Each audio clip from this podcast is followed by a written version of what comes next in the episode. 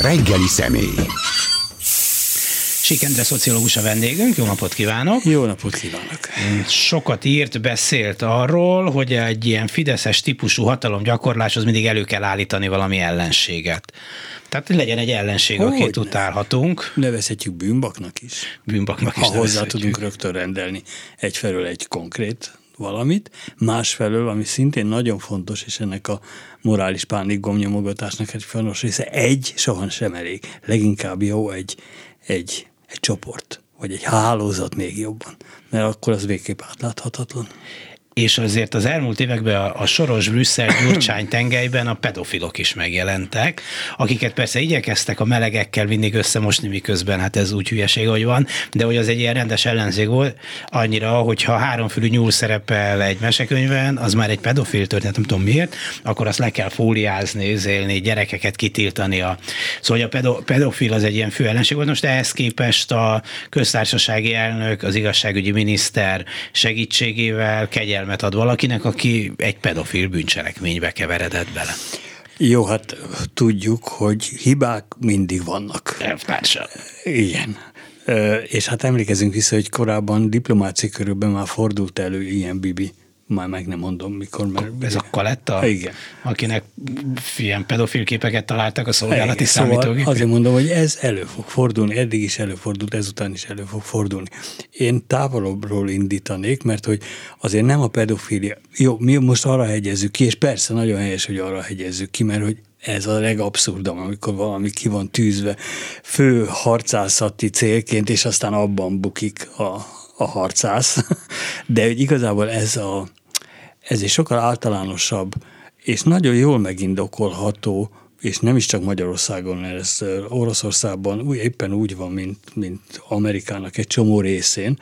A család, a család védelme, és azon belül a gyerek védelme, az nagyon mélyen érinti a hétköznapi emberek, az én is hétköznapi ember vagyok egy tekintetben, mindannyian hétköznapi emberek vagyunk, gond, világ, világképét, gondolkodását, mert az a magánéletünknek az a legszentebb, legkis védettebb része, amiben nem szeretjük, hogyha mások belekavarnak, és mások beleszólnak, és változásokat akarnak elérni. Ezt hívják morális pániknak. Ez megijesztenek, megijeszt... hogy ami baj lesz, Igen, nem de vagyunk. az a szép ebbe, ez azért nagyon jó, a migráns is nagyon jó, Majd de a, is. jó, de a család és a gyerek még jobb, mert még ősibb, ha akarom. Ha ebben el tudják kérni, hogy az emberek elkezdjenek félni, teljesen indokolatlanul, teljesen megmagyarázhatatlan, és hangsúlyozom, ez sokkal általánosabb, mint a pedofilia, vagy a homofóbia, vagy akármi, akkor tulajdonképpen elérték a célukat, mert hiszen itt csak arról van szó, hogy félelmet gerjesszenek, és aztán saját magukat ajánlják megoldásként. De hogy lehet félelmet kelteni, vagy hogyan lehet, vagy mitől lehet félelmet kelteni ilyen tök abszurd ügyekben. Mert ha azt mondják, hogy, hogy féltjük a gyerekeket, és gyerekek fontos nekünk, akkor mondjuk nem rohasztjuk le az oktatást. Az egy jogos félelem, hogy az oktatást ne tegyék nekem tönkre. De az, hogy majd az óvodások ezrével sorbálnak nem váltó műtétre, azért, azért, azért ez a, én azt gondolnám, hogy ez a hülyeség kategória. Nagyon érdekes. Én pont ebbe a gondolatmenetbe akkor most másként fejezném be. Azt nem hülye, hülyeség, persze, maga is úgy, vagy te is úgy gondolod, meg én is úgy gondolom, de nem mi vagyunk a célcsoport. A célcsoport számára ez nem hülyeség, hanem abszurditásig vitt, ö, félelemgerjesztés, vagy ha akarom, válsággerjesztés, ami éppen ettől ütős, mert hogy erre nem gondolt, hogy úristen, lehet, hogy ő soha nem találkozott ezzel, na de attól még mások lehet, hogy szembesülnek ezzel, és akkor őt is tessék csak megvédeni. Aha, tehát, hogy hazudni csak nagyot érdemes?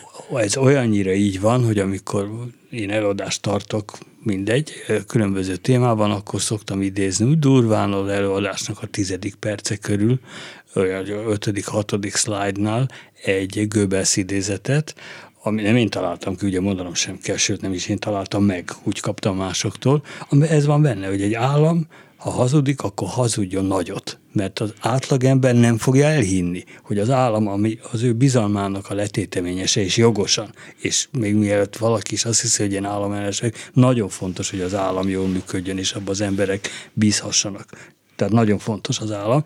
Na de ha egyszer erre van biztatva, és tényleg jól hazudik, és akik itt hazudnak ezügyben, azok nagyon profin hazudnak, akkor bizony az nagy hatású. Úgyhogy igen, nagyot kell hazudni, és sokáig kell hazudni.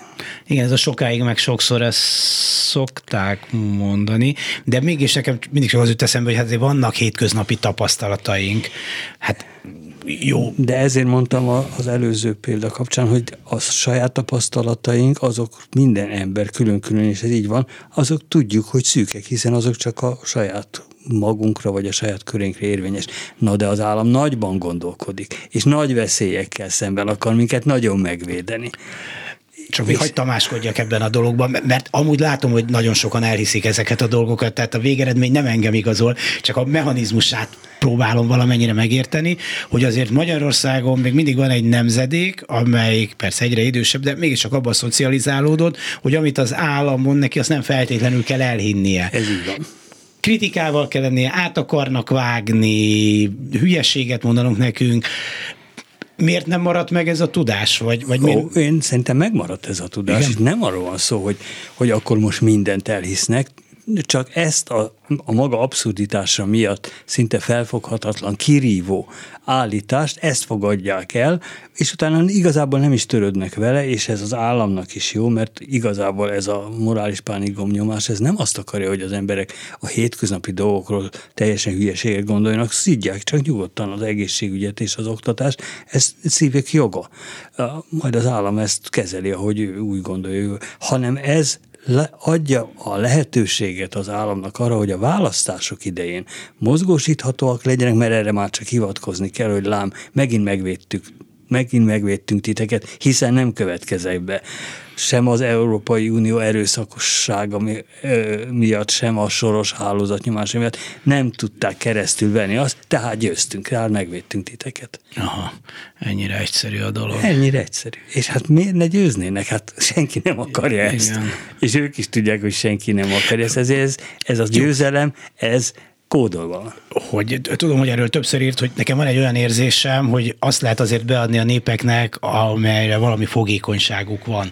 Tehát ha az derül ki a felmérésekből, hogy Magyarországon relatíve magas a idegen ellenesség mondjuk több más európai, vagy sokkal nyitottabb európai társadalmakhoz képest, akkor ezzel itt lehet próbálkozni, mert, mert azért mégis az ember azt hiszi el, amit el akar hinni sok szempontból. De természetesen, és hogy visszatérünk az előző témára, a magyar kultúra az tényleg egy családbarát kultúra. Nagyon erőteljesen. Van nem családbarát van, kultúra van, világ. Van, hát jó, hát a mérték számít, de mondjuk ha most ilyen butak közvéleménykutatásokat képzelünk el, és fölteszik mondjuk nekünk most mi mondjuk átlag magyarok vagyunk, és azt teszik azt a kérdést, hogy magának mennyire fontos a család, meg a barátok, meg az ország, meg a mit tudom én, és ehhez képest akkor a család mindig minden ott az egész világon a legfontosabb, de Magyarországon kirívón a legmagasabb.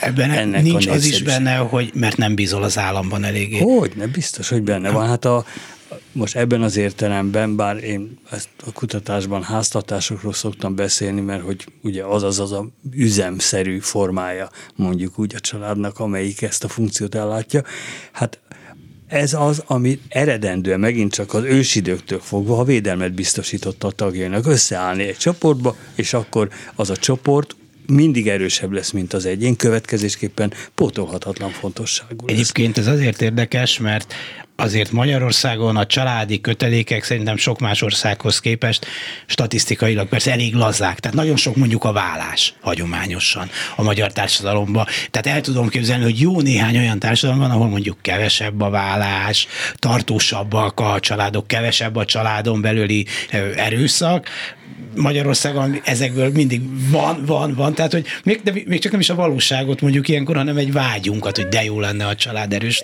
Egyrészt igen, na és? Hát a vágyakra építve lehet jó szimbolikus politikát csinálni, mert azokat lehet úgy kielégíteni, hogy nem kerül semmibe. De, de, de én ezért ezt, ebben nem vagyok olyan biztos, ne, ezt szerintem nem menjünk bele, ez egy jó szociálpszichológus és egy jó demográfus kellene helyettem, de én azt hiszem, hogy ezek a az egyes intézményes megoldások, tehát vállás, amit ugye meg kell, hogy előzzön a házasság, meg ott valahol a gyerek, meg az, hogy ö, tényleg magas az erőszak, ez, ez, ezek tények, én ezeket nem vitatom el. Ebből nem következik az emberek, ne vágynának arra, hogy békés Persze. családba éljenek. Együtt. Sőt, annál inkább vágyik rá az ember, ha békétlen a családja, lehet, hogy sokkal jobban vágyik egy békés családra. Hát, vagy hogy a mások családjánál azt tapasztalja mondjuk tévéhíradóból, hogy micsoda kegyetlenségek vannak, szörnyűséges kegyetlenségek vannak. Ennél most már talán csak az a egy nagyobb kegyetlenség, amikor nincs család. Tehát mondjuk, ha az állami gondozottakra gondolunk, akkor az ő életesélyeik összehasonlíthatatlan rosszabbak. Minden kinél, aki családban nő föl, még aki rossz családban és rossz körülmények között él föl, szerintem azokhoz képest. És ebben valószínűleg nincs igazam, valószínűleg az el lehet képzelni olyan családi körülményeket, aminél jobb, az, jobb egy jó állami gondozás, de azért... De azért az ritka lehet, igen. És nem csak, hogy ritka, hanem valószínűleg hogy ilyet is kiejtsek a számon, költségesebb és hosszú távon rosszabb hatás. Hát nem véletlenül, próbálják azért ezeket ma már kiszervezni. És ezt nagyon helyesen teszik. Mindenféle nagy...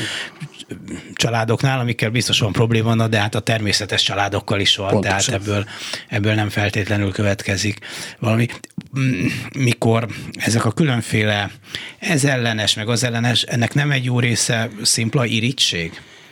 Most mire gondolsz? Hát amikor azt mondod, hogy a bevándorlók, a nem tudom én kicsoda nesegség, hogy ezek mögött egy nagy adag irítség, hát, egyszer, egyszer csak, természetes irítség Igen, is csak van. a szakmában ennél egy elegánsabb fogalmat teszünk, ugye, hogy vel, jóléti sovinizmus. Jóléti sovinizmus. Magyarán, de ez, ha akarom, ez az irítségnek egy lefordítása, egy magasabb abstrakció szint. Ez azt jelenti, hogy ugye mi megtermeljük itten kis Magyarországon a régebben a nemzeti jövedelmet, manapság a GDP-t, és azt szeretjük, hogyha ránk is költik el.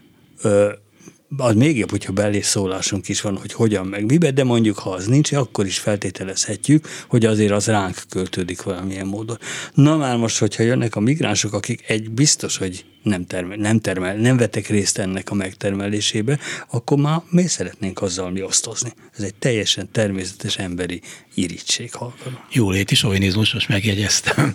Sikendre szociológus a vendégünk. Na jó, de hogy ezek a dolgok nem racionálisan működnek, ameddig nem voltak itt Menekült? Bocsánat. Ne, bocsánat, csak ez a, nem, ez nagyon fontos volt, amit most mondod, de nem racionálisan működik. Igen, ezt így nem gondolja végig az ember, ez, amit most elmondtam, azért is, aki nem látta, az most higgyel nekem egy kis eh, cinikus mosolyjal párosítottam ezt a kijelentésemet. Ezt azért tettem, mert ez a lehető legegyszerűbb, tényleg természetes és logikus reakciója az átlag embereknek. Csak éppen, és ez megint teljesen természetes az átlagembertől, nem várható el, hogy most belegondoljunk abba, hogy igaz, akkor az a migráns most olyan kap, amit mi termeltünk meg, ő meg nem. És ez nekünk rossz. Rövid távon. Na de mi van, hogyha az a migráns elkezd termelni, és már középtávon, de hosszú távon meg végképp elkezd termelni, és abból a jószágból valamikor majd mi fogunk olyan haszonra szerteni, amit ő nélküle nem tehetünk volna meg. Igen, ezt valószínűleg kevesen gond, vagy biztos azért Senki. gondolják, de mondjuk, hogy Németországba elviszik a szemetet, most már ez se, de mondjuk 20 évvel ezelőtt, ha nem lett volna török vendégmunkás, akkor nem vitték volna el, ma már biztos az is bonyolultabb eh, világ, tehát egy csomó olyan dolog van, vagy Bécsben nem hoznák ki a kávédat, ha nem lenne magyar, lengyel, meg román vendégmunkás. Ott ülnél kávé nélkül Bécsben. Jó, ilyesmire gondolok én is, csak ugye ennek a nemzetgazdasági, hosszú távú és magas abstrakció szintű végiggondolása, ez nem várható el egy átlag állampolgár, ne is, ne is ilyenek legyenek az átlag. Átlag állampolgárok akkor ha nem törődnek a politikával, nem értenek a makroközgazdasághoz, csak boldogan és hasznosan tevékenykednek. Jó, erről még, még, még, még beszéljük, hogy mire jó az átlag. Szóval azt akartam mondani, hogy ugye ment itt éveken keresztül ez a menekültelenes, hogy ők nevezték migráns ellenes kampány, úgyhogy ilyen emberek nem nagyon voltak, mert ezek átszaladtak legfeljebb az országon, tehát itt nem maradt senki. És most megjelennek a vendégmunkásoknak nevezett vendégmunkások, és értem, hogy az kicsit más, mint más, na de a propaganda szempontjából már nem lenne olyan különbség, és hát jó van itt egy kis súlyozó, hogy nem jó, nem jó, de közben azért lehet migránsozni, az nem zavarja, de ezek itt azért hál' Istennek dolgozhatnak, vagy mondjuk a Magyarországon élő kínaiakat, mert talán ez egy ilyen látható kisebbség, nem éri különösebb atrocitás, tehát csak egy elméleti, elméleti idegen ellenesség, vagy migráns ellenesség, sokszor ez hál' Istennek. Erre megint számos mondásom van. Elkezdem a legegyszerűbbel a fogalmakkal. Ugye az, hogy migráns vagy menekült, mert hogy ugye ebben kezdte. Ez valóban abszolút nem egy semleges dolog, hogy hogyan nevezzük azokat, akik jönnek. Ugye a migráns fogalom az nem is létezett, már létezett jogi értelemben és, és ilyen szakmai körökben, meg hát nemzetközi szakirodalomban, de Magyarországon nem volt használatos, ezért nagyon hamar megint csak az a morális pánik gombot előállító mondjuk agytröszt, amelyik 2015-ben ezzel foglalkozni. Kezdett, le, le, akarta cserélni a menekült, mert annak gyanúsan pozitív konnotációi vannak, és nem nagyon lehet felhasználni félelemkeltésre. Következésképpen a migráns fogalmat kezdte el használni. Most folyik egy kutatás, amiben azt nézzük, hogy na és mi volt 2022-ben, amikor Ukrajnában, a szomszédból háború elől tényleg tömegek jöttek, Tényleg menekültek. Rögtön megfordult. De azt kimutatható a médiában, hogy abban a pillanatban a menekült szó lett egyszerre megint a migráns helyett gyakoribb. Tehát igenis van a fogalmom használatnak, már eleve ezt úgy hívják megint csak a szakirodalomban, ez a bélyegzés, de ez nem a megbélyegzés értelme, hanem mi minek... Címkézés. Címkézés, ez a köszönöm, ezt fogom használni. A címkézéssel már eleve befolyásoljuk a gondolkodást. Na már most egy valat, a vendégmunkás. Ugye a vendégszóhoz, ha meggondoljuk, és ugye a magyar, és ez egyébként szintén igaz, ez egy vendégszerető kultúra meg általában egyébként a paraszti társadalmak, vagy a utóparaszti társadalmak azok alapvetően vendégszerető kultúrát. Vagy a keleti társadalmak is sokszor. Tehát, na most a vendégszóhoz nagyon ö, nehéz társítani, ugye egyrészt ez egy pozitív dolog, másrészt nehéz a munkát munkás társítani, hát nem dolgoztatjuk a vendégeinket. Következésképpen, ez egy nagyon szép fogom, ez egy oximoron. Ez mindenkinek megüti a fejét, és szerintem nem, ne, ne, nem hiszem, hogy az emberek ettől, ettől idegen ellenesebbek lesznek. Lehet dolgozni ezen. Ezek helyi érdekű, két szempontból konfliktussal fenyegető ö, helyzetek. Az egyik a, ugye a munka, hogy elveszti a munkát miattuk valaki, aki magyar. A másik, hogy ahol laknak, ha nem csak tényleg szállítják ide-oda őket, hanem ott élnek is, nem olyan nagyon akarnak egyiket ők se élni, mert ők csak a pénzt szeretnék megtakarítani, minél rövidebb idő alatt, minél csendesebben, minél konfliktusmentesebben, de akkor, ha mégis, akkor ott helyben lehet konfliktus. De csak két egymástól elszigetelt, és minden más helytől, ahol ilyenek előfordulnak, és azért ez kevés számú településen van, elszigetelt helyen lesznek konfliktusok. Tehát ha ebből nem akar csinálni a kormány mondjuk ügyet, már pedig ebből nem akar csinálni az akkor ebből nem lesz.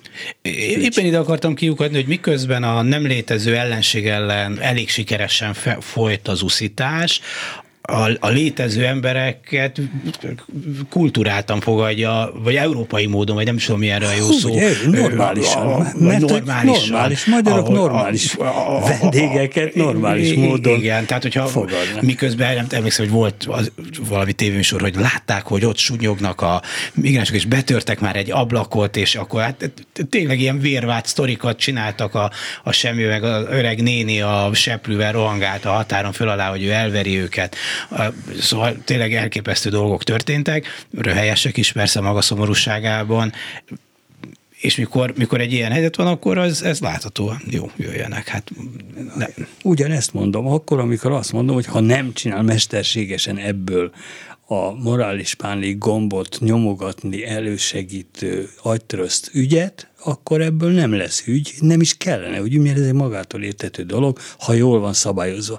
Na most fogalmam sincs, hogy hogy van szabályozva, de az erőfeszítések láthatóan megvannak az állam részéről, hogy ezt jó szabályozzák. Ettől még konfliktusok mindig lesznek. Mikor ez az egész menekült ellenes kampány elindult, akkor azért azt elég sokan mondták, hogy az előregedő európai társadalmak belátható időn belül nem fogják tudni nélkülözni a máshonnan érkező, akár tényleg egészen más kultúrákból érkező munkádolgozókat, munkásokat, tehát hogy ez egy elég vazárd játék, mert előbb-utóbb kell valaki, aki elvégzi azokat a munkákat, amiket a, az itt születettek már nem tudnak, akarnak megcsinálni. Na hát így van, és erre tényleg jó egy jó szabályozott vendégmunkaerőpiac, ami ugye azt jelenti, és ez egy nagyon ö, ö, sikamlós téma, ugye ez, ami nem is sikerült jól mondjuk a 70-es években, amikor megszűnt a második világháború utáni gyors növekedéshez szükséges vendégmunkás utánpótlás igénye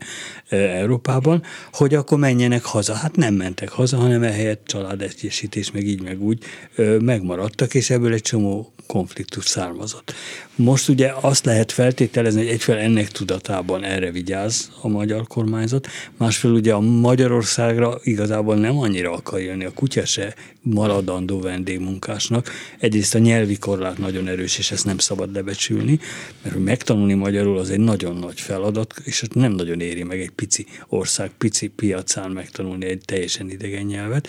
Másrészt azért a magyar helyzet nem olyan nagyon rózsás, főleg a jövőre nézve, és nem lehet belátni, hogy mitől lenne ez jó vendégmunkás tömegeknek, tehát nem jönnek. Ráadásul ennek az egész szervezés ezekkel a külföldi toborzó irodákkal nagyon profi módon történik, tehát minden valószínűség szerint ez a munkás réteg ugyan konfliktusokat fog, mondom, itt is okozni ezen a két potenciális helyen, de ez nem fog összeadódni országos méretű problémával. Persze nem fog eszembe jutni a film címe, egy 70-es évekbeli, ha jól emlékszem, francia film, vagy 70-es évekről szól, Spanyolországból érkező, mondjuk így vendégmunkások, akik cselédként, házvezetőnőként dolgoznak ilyen középosztálybeli francia családoknál, és aztán persze a házi úr beleszeret a spanyol takarítónőbe, vagy nem tudom ki a szobalány, vagy, vagy szakácsnővel, és ebből van a konfliktus, de az derül ki ebből a filmből, hogy milyen éles törés volt mondjuk a 70-es években Nyugat-Európán belül, mert tudom, hogy Spanyolország ugye azért akkor jobban kilógott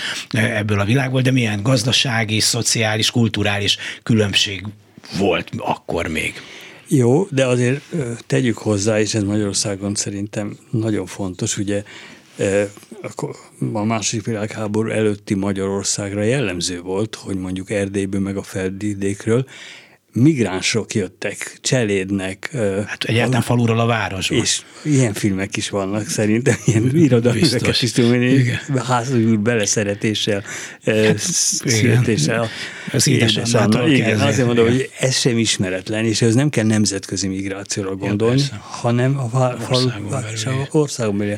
Tehát ezek sokkal általánosabb konfliktusok, amiket amiket nem kell országos méretűe felduzzasztani, ha nem akarjuk a félelmet mesterségesen kelteni.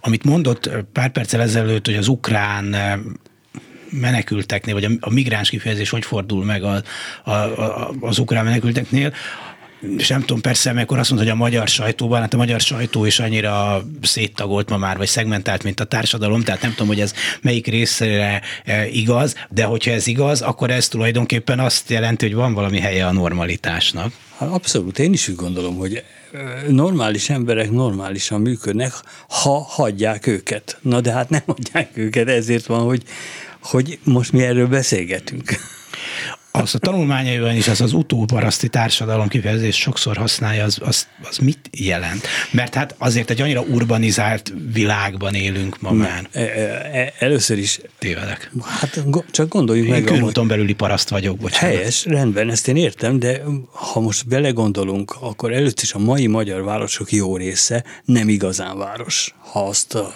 hanem úgy lett város, mert hogy hosszú ideig mindenféle előnyöket jelentett városi rangot elé. Jó, hogy kis település volt. Igen. Másodszor ugye Budapest is, mikor a mai Budapest jött, akkor az úgy jött létre, hogy egy csomó falut csaptak hozzá, azért azok a faluk, faluk maradtak még nagyon hosszú ideig, most már valószínűleg nem, de attól még nagyon hosszú ideig ilyen helyi központokban helyi e, emberek e, egész életeket leérhették, úgyhogy soha nem jöttek mondjuk leszámítva a tűzijátékot megnézni belső belül. De ami ennél sokkal fontosabb, azok a mondjuk most hasonlítok a másik világháború után is még a, a magyar lakosságnak tetemes része vidéki volt, és, mezőga, eltelt, és mezőgazdaságból élt. Jó, de az, az egy generáció, sokan mondunk másfél generáció. Az a kultúra átalakulását tekintve nem olyan sok. De, de, de az mit jelent, hogy utóparaszti? Mert érzek ebbe egy kis deonestáló jelzőt, nem biztos, hogy van benne. Ugyanakkor meg azt gondolom, hogy éppen a paraszti kultúrának nagyon racionálisnak kell lennie, nagyon racionálisan és nagyon felelősségteljesen egy-egy embernek kell válaszolni a felvetődő problémára, nem egy nagy közösségben oldja meg a dolgot. Tehát, hogy ebbe szerintem egy csomó mai értelemben vett, vett szép és hasznos a, a fogalmat nem én találtam ki, még Márkus István használta, és főleg akkor még ez az 50 70-es évek, amikor a szocializmus ö, gyorsiparosításának bizonyos negatív hatásait azzal ö, hozta összefüggésbe, hogy a az utóparasztokat rá kényszerítették, megalapozatlanul megfelelő ö, ösztönzés és rásegítés nélkül az álvárosi, álipari, álindividualista létre. Tehát az utóparaszti abszolút nem negatív. Az egy létező és működő kultúrának a kényszerből való feladása, de azért az valahogy tovább él, eh, hogyan csak a fű alatt.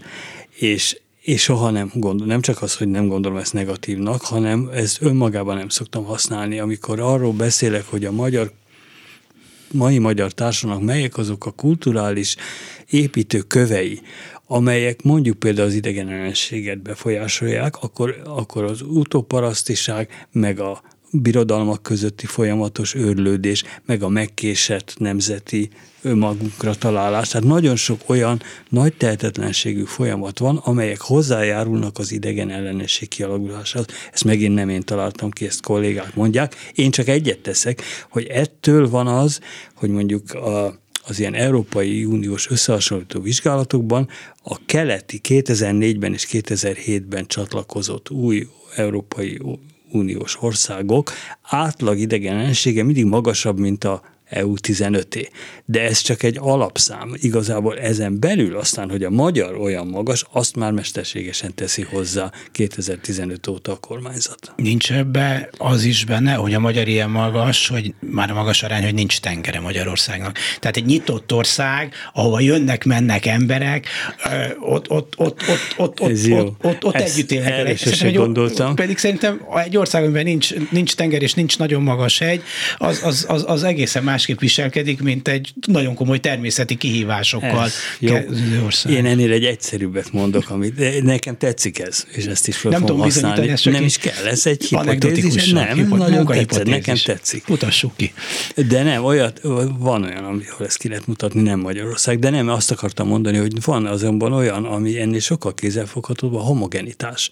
Tehát mi, mi a túlnyomó részünk magyar, minden túlnyomó részünk fehér, túlnyomó részünk katolikus, és azt gondoljuk, hogy ez a, az ember. És aki ettől eltér, azt megbocsátjuk, elfogadjuk valamennyire, de azért olyan nagyon nem, mert azért akkor az már más. És a mi tudatunk, ugye ezt most nagy embetűvel kell elképzelni, az ők a nagy ővel kell, az azért erre alapozódik. Tehát a homogenitás, és ez megint hangsúlyoznám, nem csak magyar, ez a balti országokban, Lengyelországban, Romániában, Bulgáriában ugyanúgy megvan, mert ezek mind homogén társadalmak, és vallásos, a lengyeleknél még különösebben vallásos, paraszti, nem is csak utóparaszti, aktívan paraszti társadalmak, ott ez még inkább megvan, és azért a paraszt, ilyen értelemben a parasztinak van egy negatív tart konnotációja, ami bizony Magyarországra is érmények. Egy picit közelebb állunk, ha ez most egy ilyen egy ilyen fejlődési sornak képzeljük el, a hagyományos barbársághoz. Amennyiben egy csomó dolog, mondjuk az élet életvédelem fontossága, vagy a gyereknevelés fontossága. A paraszti családban, mert rá voltak kényszerítve, tehát nem azért, mert rossz el, hanem azért, mert ilyen volt az életük, rá voltak kényszerítve, sokkal erőteljesebb, erőszakosabb, durvább volt, és ez ma is velünk van miközben persze az a hagyományos paraszti réteg, arra, hogy két nemzedékkel, de hát ez meg a, a nagyapák dél, para, hát a, a, a, a jobbágy, meg a zsellér, meg a kis, kis ég, nagy különbség volt. volt különbség. Igen, igen, nyilvánvalóan. Uh, hogy beszéltünk itt az uszításról, hogy, hogy hogyan egymás ellen lehet uszítani az embereket. Ebbe az a nagy kérdés, hogy meddig, meddig megy ez el. Mert tudunk egy csomó olyan társadalmi drámát, tragédiát, ami uszítással indult, de hát azért nem biztos, hogy minden uszításból tömeggyilkosság lesz, ahogy nyilván minden lavina hógolyóból kezdődik, de hát azért nem minden elgurított hógolyóból ez lesz lavina. Kétféleképpen is igaz ez a mondás. Egyrészt ezt egy világhíres szociálpszichológus mondta, aki arról írt egyébként szellemes és meggyőző könyvet, hogy hogyan lesz a a teljesen ártatlannak tűnő zsidó viccekből holokauszt. És ez valóban leírtő egy folyamatként, azonban az nagyon fontos tudomásul venni, hogy ez a folyamat nem megy végbe automatikusan, ahhoz nagyon is tudatos, rásegítő mechanizmusok kellenek, és azok szerencsére ritkák. De ugyanígy képzelhetjük el a, mondjuk a migráns ellenességest is, hogy amikor én most amellett érveltem, hogy bizonyos értem a magyar kultúrában ez kódolva van, és ez, ez velünk él, nincs sem, semmit nem tudunk ezzel tenni. Magában is velem is bennünk van, és ez, ezt ha akarjuk kezelni, akkor vannak különböző civilizációs mechanizmusok, amik segítenek ennek a kezelésében. Ha akarjuk, ha nem akarjuk, akkor meg, meg idegenesek vagyunk. Nem fogunk kilógni a többségből, mert a, a kutatások szerint is a megkérdezettek olykor kétharmada idegenességét elfogadja. De az tény, hogy e, ezek a mechanizmusok, ezek, ezek ha egyszer állami szinten kiépülnek és megfelelő profizmus, profizmussal vannak kivitelezve és finanszírozva, akkor bizony, és erről ilyen közvélemény kutatók, meg kommunikációs szakemberek sokat tudnak mondani, nagyon föl tudnak erősíteni eredetileg is meglévő, de abszolút nem veszélyes kulturális elemeket. Igen, szóval az a kérdés, hogy, hogy, hogy meddig fajulhat el ez a én nem hiszem. Én, én még egyszer mondom, én azt gondolom, de hát ezen lehet, hogy egyáltalán nem volt soha. Tehát még a legelső, legintenzívebb fázisban sem, amikor tényleg a soros ellenes nemzeti konzultációk milliárdos kiadásai voltak, a cél az, hogy növelje a magyarok idegenségét. Ez nem cél. Ez egy mondjuk úgy járulékos költsége annak, hogy a kormányzat a 2014-es népszerűségvesztés után hirtelen vissza akarta szerezni azt, és ezt találta ki, és mint látható ez jól működött, tehát akkor meg is tartotta Na jó, de nincs egy olyan pont, amikor ezeknek a mestereknek a kezéből kicsúszik a dolog, szóval amikor kiszabadították a palacból a, a, a szellemet, és akkor nem lehetett visszatuszkolni, tehát lehet, hogy már van egy pont, amikor aki kitalálta, az ezt már nem akarja, most nem jut eszembe hírt hirtelen ilyen példa a világon, de biztos egy csomó van, hútik és tuszik, és akkor egyszer csak... Hát most nagy kérdés, igen, semmit nem tudok róla, nagy kérdés, hogy a hutik meg a tuszik úgy érzik hogy hibáztak. Lehet, jó, hogy azt mondják, jó, hogy... Lehet, hogy nem volt egy jó példa. De nem, fogalmam de, de, hogy, de, hogy, de, hogy, de, hogy van egy pont, amikor azt hogy kicsit gyűlölködjenek, szavazzanak ránk, meg izé, aztán a sarkon meg valaki ezt már úgy érzi, hogy agyon lehet verni azt az embert, aki, aki ötöt, és agyon is veri, mert most már neki ez meg van engedve, miközben aki ezt kitalálta, vezényelte, a pénzt beletette és kivette, persze az idáig nem akarta, hogy eljussanak feltétlenül a dolgok. Hát ez egy értelmes feltevés, ezt sajnos egy nem kérdés. fogjuk megtudni soha se. Egyfelől, mert ilyen kutatás nincs, másfelől az, aki csinálta, nem hiszem, hogy valaha is el fogja mondani, hogy ő meddig képzelte, és mi, mitől kezdve már nem tetszett neki is ráadásul ezt érték, érdekmentesen és értékfüggetlenül mondaná, úgyhogy nem, ezt nem fogjuk Jó, hát hogy mennyire lehet így mérnökölni a társadalmat, vagy hogy kell ezt mondani? Szerintem nem, és nem is baj.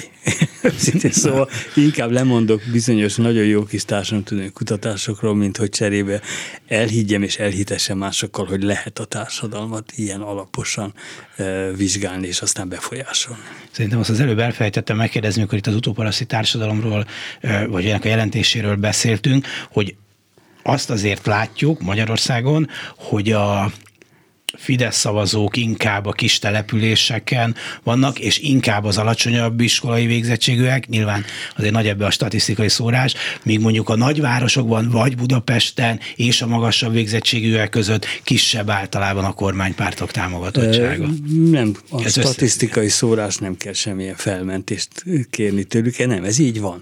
Erre nézvés, ugye az elmélet azt mondja, úgy is hívják ezt az elméletet, ezt mostanában kezdem használni, és egyelőre egyelőre még, még mindig tudom, tehát még szeretem, hogy információs autokrácia az, amiben mi élünk, és ennek az információs autokráciának ugye hát a nevében benne van azért információs, mert hogy hegemon szerepe van annak, hogy az emberek gondolkodása fölött az információ birtoklásával uralkodni tudjon, ezt nyilatkozta is, úgy emlékszem Orbán Balázs, hogy ezt tudják, és így van, és ezt nagyon jól tudják, ez valóban egy hatalmi forrás, és én szerintem ennek az a jó mechanizmusa, ezt mondja az elmélet is, hogy ugye először is olyan választási rendszer kell, ami bármikor alakítható úgy, ahogy éppen az érdéknek megfelelő, erre is van példa, ugye bőven az utóbbi időben, a, a, az információ fölötti hatalom biztosítja azt, hogy a, ennek legkitettebbek, vagyis a tanulatlanok és az megfelelő információs közeget elérni képtelenek, jól mozgosítható és jól polarizálható, tehát hogy őket, és csak őket, nem kell mindenkit meggyőzni, csak őket kell meggyőzni, és, pola, és megfelelően mozgósított állapotban tartani folyamatosan, hogy amikor választani kell, akkor rendelkezésre álljanak. És ez, ez pontosan ez a, ez pontosan ezt a helyzetet predikálja, mint ami itt most megfigyelhető.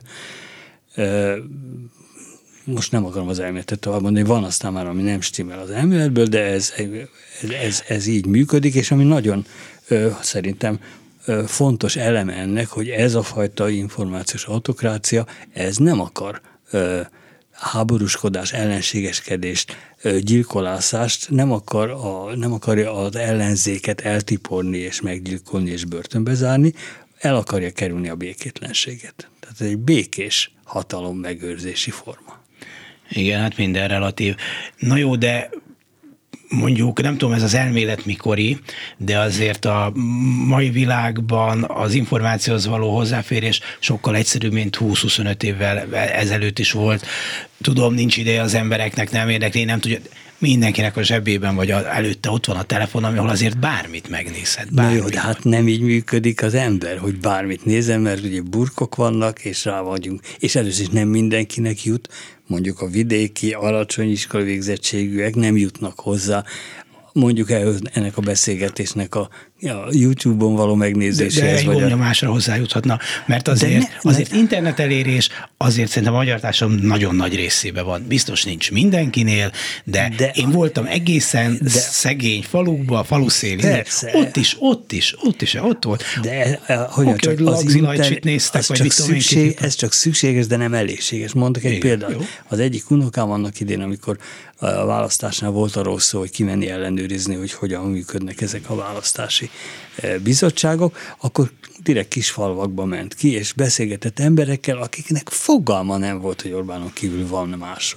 pozitív. De azt kérdezték meg tőle, hogy nagyon kedves, hogy itt van, nagyon szerették őt, nagyon jól elbeszélgettek, majd megkérdezték, hogy most mutassa meg, hova húzza az X-et, hogy az Orbánra szavazzon eszükbe se jut más. Tehát ők nem fognak tájékozódni előzőleg, hogy milyen alternatív pártkoncepciók vannak, és mi, hanem befolyják. De tájékozódhatna, ha akarna. De azt nem teszi. Hát ezért van az információs autokráciának jó alapja, a tanulatlan és a, a... De, de mondjuk, amikor tapasztalja azt, hogy bezár az iskola, már csak hétfőtől péntekig 8 és 4 között szülhet, már hogy mennyit kell fizetnie a sarki boltban. Tehát éri egy csomó olyan kellemetlenség, ami korábban nem volt, és azért azt csak tudja, hogy több párt van, vagy valamiért választunk, akkor, akkor miért nem fut át a fején, hogy meg kéne nézni esetleg még valakit aztán? Én nem, hát erről én se tudok semmit, mert ugye ilyen kutatásokat én nem csináltam, de amit olvastam, mert én is csak ilyen ol, olvasó, tanuló ö, civil állampolgár vagyok ebb tekintetben, az ilyen választási szociális, az egyszerűen azért, mert hogy amikor választás van, akkor ezek a bizonyos jól megalapozott és beágyazott félelmek azok, amik a, az X-eket behúzatják velük. A hétköznapi élet minden gondja, vagy akár növekvő gondja, az valahogy úgy rendeződik ebbe, hogy a két választás között túlélnek, és örülnek, hogy élnek. Továbbá azt is mondják, hogy ha nem ők lennének hatalmon, akkor is ugyanígy lenne. Még, addig jó, még Kádár él. E, igen, meg hogy a, a, a, a gazdagodnak nem baj, akkor ők már eleget loptak, nem fognak többet lopni. Vannak erre olyan mechanizmusok, amelyek ezt szépen kiegyensúlyozzák mondjuk nem ismerem a lengyel társadalmat, de hát ugye látjuk, hogy valószínűleg az emberek ott se jobban szomjazzák az igaz szót, a technikai lehetőségek gondolom összehasonlíthatóak a magyarokéval, a médiát ott is ugyanúgy próbálta lenyúlni a hatalom, de, de, de mégis ez csak másképp, másképp alakul a dolog. Gondolom, nem tudom a részleteit, meg a, meg a mély áramait, aztán pláne nem csak a végeredményt. Igen. Látom, és látom, hogy Szlovákiában meg pont visszafelé ment a maga módján ez Igen, a dolog. De Tehát a, egyik helyesen volt uh, biztos a, a, a Igen, dolog, tehát két felé működhet, mozhat, és ráadásul ez, és ezt keményen megkritizálom most ezt a ezek nem végeredmények, ezek átmeneti eredmények, és a, a szlovákok is visszafordíthatók, és a lengyel is visszafordítható. Igen. Ráadásul még a mai helyzetben is van, Szlovákiában nagy tiltakozások, Lengyelországban meg egy csomó ellenállás a kor, kormányzat, a korábbi kormányzat részéről, tehát ezek nem lejátszott és befejezett történetek. Hát jó, egyik de történet abban, se soha befejezett jó, azért. De, de azt az érvet, hogy viszont Magyar, jó, de az viszont igaz, hogy Magyarországon mégiscsak eltett most már tizen akármennyi, három év. Igen. Úgyhogy valamit tudnak a fiúk, ami biztosabb, alapot nyújt ennek az információs autokráciának a működtetéséhez, mint az említett két példa. Hát jó. Sok évvel ezelőtt egyszer már egy konferencián, de ezt most tényleg én 2016-ban írtam ezt először meg, és azután erről már sokszor beszéltem külföldi konferenciákon, amikor elmondtam, hogy hogyan működik ez a morális pánikgomb, és akkor azt mondtam, hogy hát, és ez az Adams family van idézet, hogy, hogy féljetek, félje, félnetek, jó lesz és akkor nevettek, és olyan, és akkor most megkérdezték, hogy most ezek után te mersz hazamenni, és ott te szabadon tudsz dolgozni, és én nyugodt szívvel mondtam, hogy igen, ennek az információs autokráciának része az, hogy engem senki nem fog ezért megválni és megvenni. Tudjuk, hogy ilyen volt, de az politikusokat. És, és publikálatok teljesen szabadon. Azt kell biztosítani a hatalomnak, hogy én sose jussak hatalomra, vagy azok, akik az én gondolataimat osztják, azok ne jussanak hatalomra, és ezt tökéletesen meg tudják csinálni. Azért, azért oké, okay, vannak a diktatúrának fokozatai. És nem is diktatúra, azért mondom, ez autokrácia. Igen. Ne, ez de, nagyon fontos különbség. De hogy hát azért ez se teljesen igaz, mert mi történik az egyetemekkel, hogyan veszik sokkozatosan az autóinkat. Igen, nem lecsukták ott Na, ezeket. Ugye, és fokozatosan. Igen, és az sem egy irányú utca. És ott hát is az a... se egy irányú, de azért az ellenkező irányú mozgást mostanában kevéssé látom. Jó, de a, itt speciál bizonyos dolgokat le lehetett állítani, amit nem akartak azok, akiket úgy érezték, hogy ez sújtott, és akik nem informátlanok és nem képzetlenek, és azok azért le is tudták helyetni. Jó, a színész, színészeknek A CEUT elment, a, a, a pitványokba terelték a egyetemeket, és kiestek az európai programokból, szóval azért történt Há, egy pár egy, kellemetlenség. Ez sem lefutott dolog, de mindegy. Hát pe, pe, persze, mert, mert, mert nincs tényleg Jó, de hát a világnak, persze, de... Én nem mondtam, hogy ez egy kedves rendszer, ja, én csak azt mondtam, Értem. hogy nem, nem veréssel, nem börtönbe zárással, nem teljes elhetetlenítéssel éri el a hatalom megtartását, ami viszont a prioritás. Igen, talán azért ez az Európa vagy Európai Unió haszna is, hogy az önsorsrontásnak vannak korlátai még egyelőre.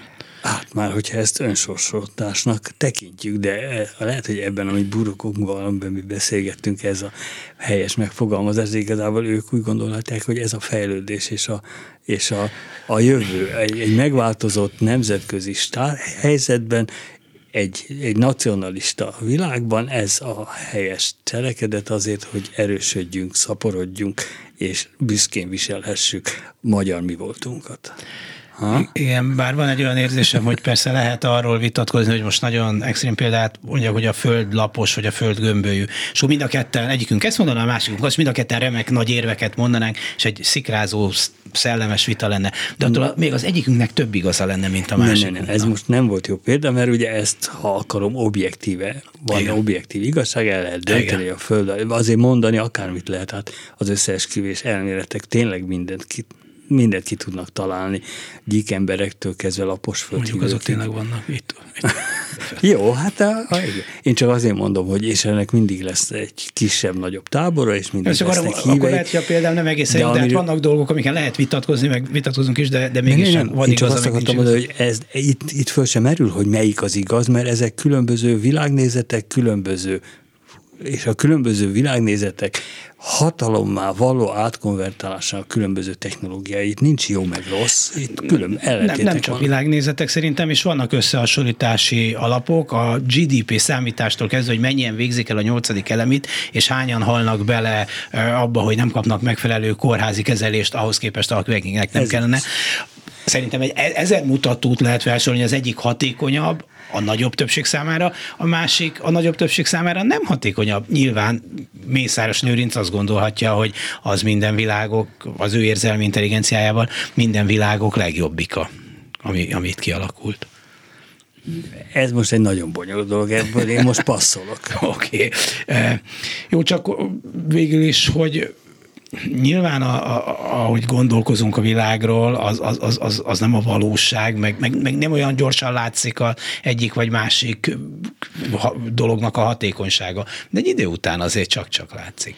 Találtam valamelyik nap egy Bibó idézetet a demokráciáról, amit kevésbé szoktak idézni, hogy azt mondta, hogy egy demokratikus hatalom azt jelenti, hogy sokkal inkább morális, morális dolgokat elvárhatunk egy államtól. Minél demokratikusabb, annál inkább elvárhatunk erkölcsi vagy morális dolgokat egy államtól, hogy, hogy éppen ennek a leépülését látjuk most, nem? Ahogy veszít a demokráciából, hogy ha, ha van ilyen, hogy morális vagy erkölcsi, akkor ezek, ezek vesznek.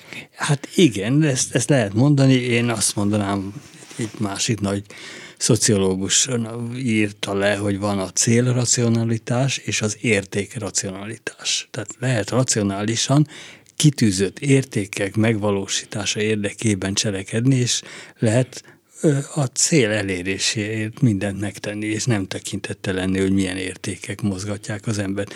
Én inkább azt mondanám, hogy, és azt hiszem, hogy ez megint olyan, amit ez a kormányzat, és legalábbis a kormányzat ideológusét teljesen tudatosan fel is vállalnak. Tehát semmiféle le, lepel lerántás most nem történik, hanem hogy megváltozott a világ, reálpolitikusnak kell lenni, az értékek és az értékek mentén szerveződő táborok ereje, fontossága, ha a jövőt nézzük, leértékelődik, nem tehetjük meg, nem, nem engedhetjük meg magunknak azt a luxust, hogy ilyen értékek mellett köteleződjünk el, az a közvetlen érdekeinket kell csak követni, tehát akkor nem jöjjön ide a svéd kormányfő, térdeljen le, elénk kérjen bocsánatot, hogy hogyan viselkedett eddig, és akkor eleget teszünk annak a minimális kötelezettségnek, ami a NATO beli tagságunkból következik én ennél egyszerűbb dolgokban látom, hogyan lehet mondjuk a villanyszámládból kilowatt nem tudom miként még három forintot kiszedni, vagy hogyan lehet megkapni azokat a milliárdokat, amiket útfelúzításra kell költenünk, és a többi. Tehát én azért a, a, a végén azt a számösszeget látom nagyon sokszor, és nem ilyen nagyon szép megfogalmazásokat, hogy Jó, babár... ez csak a dolog abszurditása miatt gondoltam mondani, mert ez jobban, mert ez jobban, jobban Bocsánat. érthető, mint a, a pénzügyeknek az átlátás, az nagyon nehéz ügy. Persze, csak nyilván lehet mondani ilyen szép nagy dolgokat, Mondanak Bár is, mondanak persze. is, miközben szerintem egy nagyon, nagyon sokszor egy nagyon primitív válasz a, a valóság, amit le van öntve egy ilyen szép menz, men, mondjam, egy szószal, vagy mit szoktak. Hát ez a, ugye a, azt van egy ilyen könyv most jelent meg, az a cím, hogy spin doktorok, vagy spin doktor, nem tudom, én nem szeretem ezt a fogalmat, erről az információs autokráciáról, de ilyen hatalompolitikai szempontból írják ugyanezek a szerzők, és annak is az a bármit lehet mondani, ilyen karizmatikus vezetők, megfelelő kommunikációs támogatással bármit le tudnak önteni bárhogy is és eladni. Igen, ez az utóbbi az érdekes benne, hogy, hogy milyen sok mindent elhisz az az emberiség, akinek azért egy jó része komoly történelmi ismeretek birtokában van. Igen, nem mindenki, meg egy szűk réteg, meg a mi buborékunkban, de mondjuk ez mégis több, mint valaha volt a történelem folyamán, ez a Igen, nagyobb ez a réteg. Én szerintem is több. Én ezért nem féltem soha a könyvkiadás, hogy az olvasás nem lesz. Sokkal többen olvasnak most, mint a középkorban olvastak. Az Csak biztos. volt egy időszak, amikor még sokkal többen olvastak nyomtatott könyvet, mint most. Semmi baj nem lesz. Ezután is megmarad a könyv, és fogjuk együtt olvasni, és élvezni a Balatonparton is. Nem, én... A azt... Balatonpart megmarad, vagy beengednek minket. jogot, jogot, ez jogot. Minket. Azok a kis szűkösénye, hogy lejut. Kis könyvet viszünk majd magunkkal, amit ki tudunk hívni. Jogos, ez teljesen jogos. Hibáztam, meg visszavonom a példát. De az összes többi nem hibázott. Köszönöm szépen, hogy elmondta. Sík Endre szociológus volt a vendégünk, és próbáltuk megérteni, vagy próbáltuk megkérni, hogy segítsen nekünk megérteni eh, ezt a világot. Köszönöm szépen, hogy elmondta, önöknek pedig köszönöm szépen a figyelmet. A mai műsor elkészítésében munkatársaim voltak Král, Král Kevin, Balok Kármel, Lantai Miklós és Petes Vivien ma itt a stúdióban. A szerkesztő Bencsik Gyula volt, Dési János látod, látták, hallották a viszonthallásra.